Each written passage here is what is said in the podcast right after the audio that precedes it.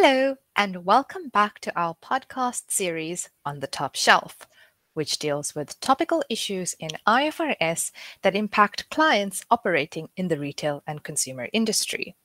My name is Shreya, and I am a senior manager in PwC's accounting consulting services. Today, we're going to be focusing on the hot new standard that is soon coming our way IFRS 17 insurance contracts. With IFRS 17's implementation date fast approaching, it is important for corporates alike to understand that IFRS 17 will not only impact insurers, but may actually impact other entities as well.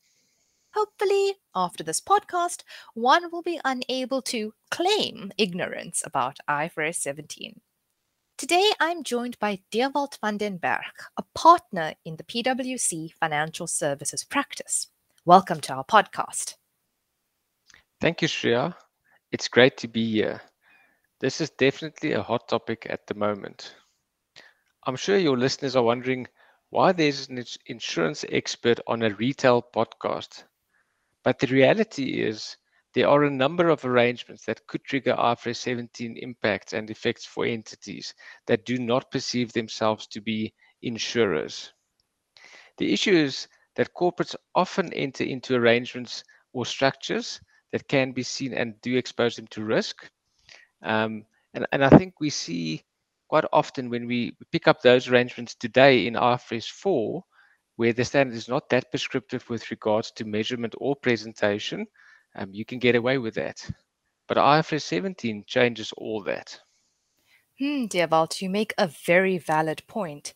And I think the clock is ticking down until IFRS 17 becomes mandatory, right? Yes. IFRS 17 is effective for annual reporting periods beginning on or after 1 January 2023. That's practically right around the corner. Now, I want to unpack that point you raised just now about not identifying insurance structures in the corporate space. I agree. I think it really can be missed quite easily. And that's why we thought we should deep dive into this issue on the podcast. In today's session, we'd like to focus specifically on cell captive arrangements because we feel that these structures are commonly overlooked. Now, I understand that there are two types of arrangements that are housed in cell captive structures, and I think these are broken down into first party and third party arrangements. Dewald, can you help walk us through some of the key differences and how we can identify those? Sure. Let's tackle first party cell captive arrangements first. In a first party cell captive arrangement, I'm basically insuring myself or other members within my group of companies. Let's say a retailer has a large fleet of trucks.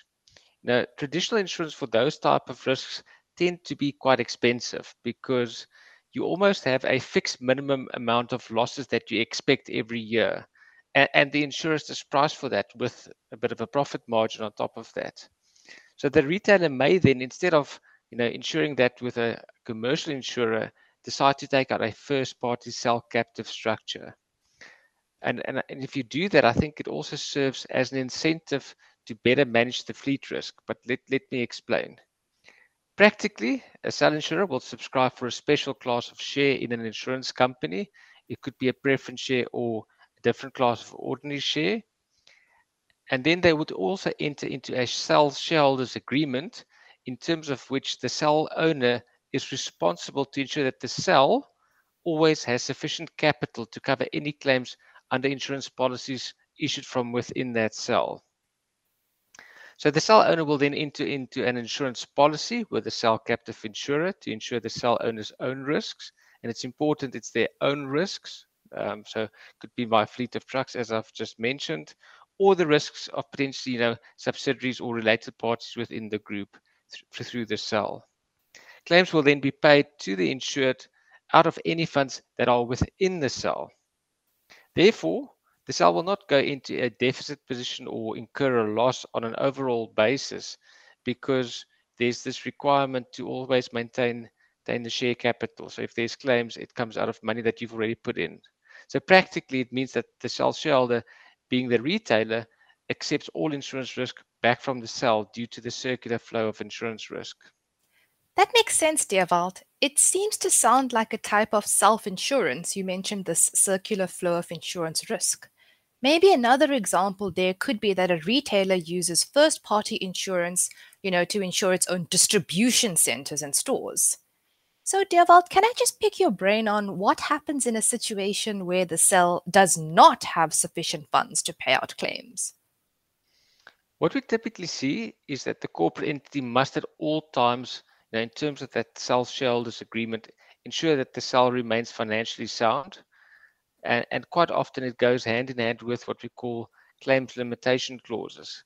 So the, the agreements would basically state that a, claim would only be paid once there are sufficient funds within the cell to pay. So um, the fund would always, the cell would always be financially solvent before and after you've paid any claims. Okay, I see, I follow. Could you maybe help us unpack at a high level what the typical accounting outcomes of a cell like that would be? That's a good question, Shreya. And, and the burning question that we need to think about in these arrangements is Is there a transfer of significant insurance risk to the cell captive insurer? It's in, and it, I think it's very important that we do this assessment both at a group level and at a standalone financial statement level you know, we in South Africa we're a bit different where we do apply IFRS to our standalone financials as well. So it is important that we consider that. In the group scenario or example we've just chatted about, the insurance risk always remains with the cell owner or the retailer, as the arrangement has got that circular flow of insurance risk as we've explained. As you mentioned, it's a type of self-insurance. The, the arrangement is similar to the cell owner having placed funds in a deposit that is basically readily available to draw down if there are any insurance losses suffered in the business. It's however important to be on the lookout for scenarios where there are, for example, some sort of catastrophe risk elements which are reinsured to external reinsurers. So it could be that within the cell, let's say my, my fleet of trucks example, you know, if there's more than 10 um, trucks destroyed, then maybe reinsurance kicks in, and that goes to an external reinsurer, like for example a Swiss Re. In that scenario, the group has transferred insurance insurance risk. From a standalone entity perspective, though, where the parent entity enters into a cell shareholders agreement and operating subsidiaries enters into insurance policies, the parent entity in its standalone financial statements may need to apply IFRS 17 due to the acceptance of insurance risk from the cell insurer. And, and that comes from the insurance policies issued to operating entities that would claim against the cell insurer. So, from a standalone perspective, there's insurance risk transfer. You make a very good point, Dewald, there around South Africa and our particular focus on separate financial statements. Certainly not an area to be neglected. Um, thanks for your explanation thus far, and I think it's all pretty sensible, right? And I think it would certainly make sense for the entity to go ahead and then recognize an asset. This is because, you know, from what you've just explained, I can see that the accumulated funds within the cell will then be payable to the cell owner through, for example, claims or dividends. Therefore, I'm thinking that maybe for a first party cell captive, would that likely be within the scope of IFRS 9? Am I on the right track?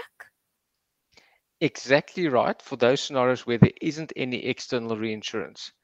Where there is, is external reinsurance in place, corporates need to think whether the current accounting policy that they have for accounting for insurance contracts adequately address the especially the asset component in, in these kind of arrangements because remember you've subscribed for that special class of shares so you've put money with the cell insurer now, this is a component that's often overlooked, um, and it's very relevant in terms of the.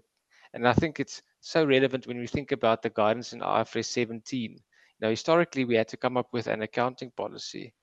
Um, now there's a standard that does actually tell us how to account for insurance contracts, and even though the holder of an insurance contract is scoped out of 17, there's still guidance with how to deal with deposit components in these kind of contracts. And the last thing not to forget about is, and we're not going to, I'm not going to talk about it because I'm not a tax expert, but don't forget about the tax implications for these contracts. That's very interesting, Dewald. So, key messages always think about your tax and watch out for reinsurance within a first party cell. So, moving on from this point, how do third party cell captive arrangements tend to differ from this scenario? The, the main difference between a first party and a third party cell captive arrangement is whose risks are being insured ultimately. In a first party arrangement, as we've said, it's the corporate entity's own risk that are being insured. In a third party arrangement, it is most often the corporate entity's customers' risks being insured. But let me give you a couple of examples. If, if you take out a mortgage loan when you buy a house, they'll require for you to take out credit life, and they would often offer you credit life insurance um, as well as the loan. Or if you maybe buy some furniture items on credit, you'd also be um, able to, to buy some credit life insurance with that. Or even um, your mobile phone operators, they'll offer you handset insurance on your mobile phone. So these retailers may not have their own insurance licenses to do this, and therefore they will team up with a cell insurer who will underwrite these products. Now, the common cell insurers that we see in our market is Guardrisk, Centriq, Hollard, and Old Mutual. So be on the lookout for those. Okay, Dewald. So the distinction would be to understand whose risk is being insured in order to determine if we're working with a first party or a third party cell captive arrangement. I would assume then that the third party cell captive would be set up in a similar way as a first party cell, right? Precisely so. A third party cell is also created by a shareholders agreement in which the cell owner subscribes for a special class of share in the cell insurer. As with first party arrangement, the corporate must ensure that the cell remains financially sound at all times. The insurance contracts later issued are, however, not with the corporate entity but rather with third party customers. So, taking this into account, surely the accounting for the third party cell captive arrangement would actually differ vastly from the first party arrangements we just spoke about, right? Definitely. Like you mentioned earlier, first party cell captive arrangements are often in scope of IFRS 9, or if it if there is transfer of insurance risk through that external reinsurance, an entity may apply their own accounting policy developed for insurance contracts. And again, don't forget that asset component, very important. A third party cell captive arrangement of a corporate entity would actually, in all likelihood, fall within the scope of the new insurance contract standard IFRS 17, as there is a scenario under which the cell owner would make significant loss and then would be required to recapitalize the funds in the cell structure. And through that, they accept significant insurance risk from the cell insurer. I think it's important to note that the fact that there's a recapitalization clause in those contracts also lends credibility to the commercial substance of such an er-, event happening where you could incur a loss, which would then put you into IFRS 17. Thanks, Dewald. Following your logic thus far, right? So, if I think about it differently, right? In a third party cell captive arrangement, maybe one could look at it as a type of inward reinsurance for the corporate. Because in this instance, the cell owner, our corporate, or a retailer in a third party cell arrangement acts as the reinsurer in this contract because they're going ahead and insuring the risk within the cell and will need to recapitalize that cell if any claims are to be paid out from the cell and result in a potentially financially unsound position, like you've just mentioned, right? Yes, precisely. The cell owner, i.e., the corporate, is a reinsurance contract issuer and therefore will apply IFRS 17 insurance accounting principles. The cell insurer, the registered insurance company, is therefore a reinsurance contract holder and will apply the reinsurance accounting guidance within IFRS 17. This is very helpful, Dewald. I like how you've outlined the different perspectives just now. I can now also see how easily one can get confused when dealing with these types of structures, and therefore how important it is to have a full and well rounded understanding of these cell arrangements. Now that we understand how cell captive arrangements can get scoped into IFRS 17, how would you briefly describe the accounting impacts as a result of the standard? Hmm. If I can sum up at a high level some of the considerations, I think first of all, IFRS 4, which is our current insurance accounting standard, is not prescriptive when it comes to presentation requirements in the income statement or balance sheet. This is very different from IFRS 17's consequential amendments to IAS 1, which contains very specific income statement presentation requirements. Therefore, what is currently being done by entities in terms of IFRS 4 will most likely be very different to what is required once the entities move to IFRS 17. As an example, the income statement in terms of 17 must include the insurance revenue line as well as an insurance service expense line. The IFRS 17 standard defines what would be seen as revenue and what would be seen as a service expense, thus impacting what is presented on the face of the income statement. The other areas is that the measurement requirements of the new standard are also significantly different from what entities do today. Thanks, Dewald, for that insight. So let's try and take a step back and make this practical. Let's say I'm a corporate and I'm in the data gathering process. I'm thinking about what to do or what to ask when I'm looking to assess the impact of IFRS 17 on my cell captive arrangements. Now, we often get this question around what kind of information should one be asking their cell captive insurer for? Do you have any insight on that point? Well, Shreya, the, the data requirements actually depend on which measurement model you're going to be applying to account for the underlying insurance contract that you've entered into. The data requirements can actually become very onerous and it's very extensive, particularly if you're doing what we call the general model, which is the default model. I don't think we've got enough time today to get into that level of detail in this one podcast. Thanks for that, dear Dewald. It sounds like we should already be gearing up for another episode with you. One seems like simply not enough. But since you've brought up the point around measurement models, can you help me understand what the typical measurement model considerations are for cells that are in the scope of IFRS 17? IFRS 17 has three measurement models, but of these three, I would say two stand out that could be applicable to commonly seen cell captive structures. The first is the general model, and then we've got a simplified model on the general model, which is called the premium allocation approach. Now, the general model is the default model that is applied to all insurance contracts. IFRS 17 requires a company that issues insurance contracts, the corporate in our example, to report them on the balance sheet as the total of fulfillment cash flows. Now, that is the current estimate of amounts that the insurer expects to collect from premiums and pay out for claims, benefits, and expenses, including an adjustment for the timing and risk of those cash flows, and what we call the contractual service margin. It's the expected profit from providing future insurance coverage under those contracts. Now, the premium allocation approach, or PAA, is a simplified measurement model for short duration or short term contracts.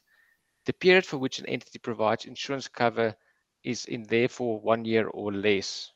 Now, under this approach, a liability will be built up on the balance sheet that represents the future services to be provided by the insurer in terms of the contract. It's unlikely you'd be able to use this approach for cells in which you have sold long-term or life insurance policies, for example, the credit life example that we've used. But for short-term insurance, like the handset insurance in my example, there you might be able to apply the PAA approach. Thanks for the inputs, dear Dewald. I think it's pretty clear from our conversation thus far that IFRS 17 contains much more requirements when compared to IFRS 4, and this could actually have a material impact on accounting for these types of cell captive structures, as well as give us a lot to think about in terms of the presentation of our primary financial statements.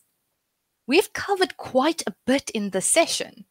We discussed how to identify a first party and a third party cell captive arrangement, and we also touched on the scoping of each of these arrangements in order to better understand the accounting impacts.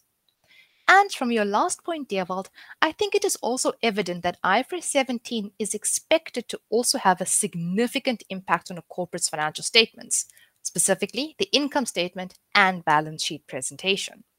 Is there anything else you'd like to add, Dewald? I think the important bit for me is that IFRS 17 can be quite complex. So for me, the key takeaways of our chat this morning would be that IFRS 17 will not only apply to insurance entities. Corporate entities need to be on the lookout for structures or contracts through which they accept significant insurance risk. If that is the case, um, corporate entities with with third-party cell arrangement in particular, right, will have to be aware of the requirements of the new IFRS 17 standard and start working on getting the information that they may require to implement the new standard. Like I mentioned before, the data requirements of the new standard are granular and extensive. This should not be underestimated. Corporate should also not forget about the potential impact in standalone financial statements for certain of those first party arrangements. I agree, Dewald. The accounting impact, if deemed to be material, should then already start to make its way into a corporate's disclosures as part of the impact of new standards and interpretations. Thanks for joining us today in the studio, Dewald. Thank you for sharing great insight on cell captive arrangements and what corporates need to think about in anticipation of IFRS 17. We actually hope to have you back soon to discuss policyholder accounting in a bit more detail for corporates. I know you did touch very briefly on that a bit earlier on saying we need another episode. You've been such a great insurance expert. I'd say your view should come at a premium. Thanks for having me, Shreya. It was great joining you on this podcast, and I hope to be back in the aisle soon, looking up at the top shelf. This podcast is brought to you by PwC. All rights reserved. PwC refers to the South African member firm or one of its subsidiaries or affiliates and may sometimes refer to the PwC network. Each member firm is a separate legal entity. Please see www.pwc.com forward slash structure for further details. This podcast is for general information purposes only and should not be used as a substitute for consultation with professional advisors.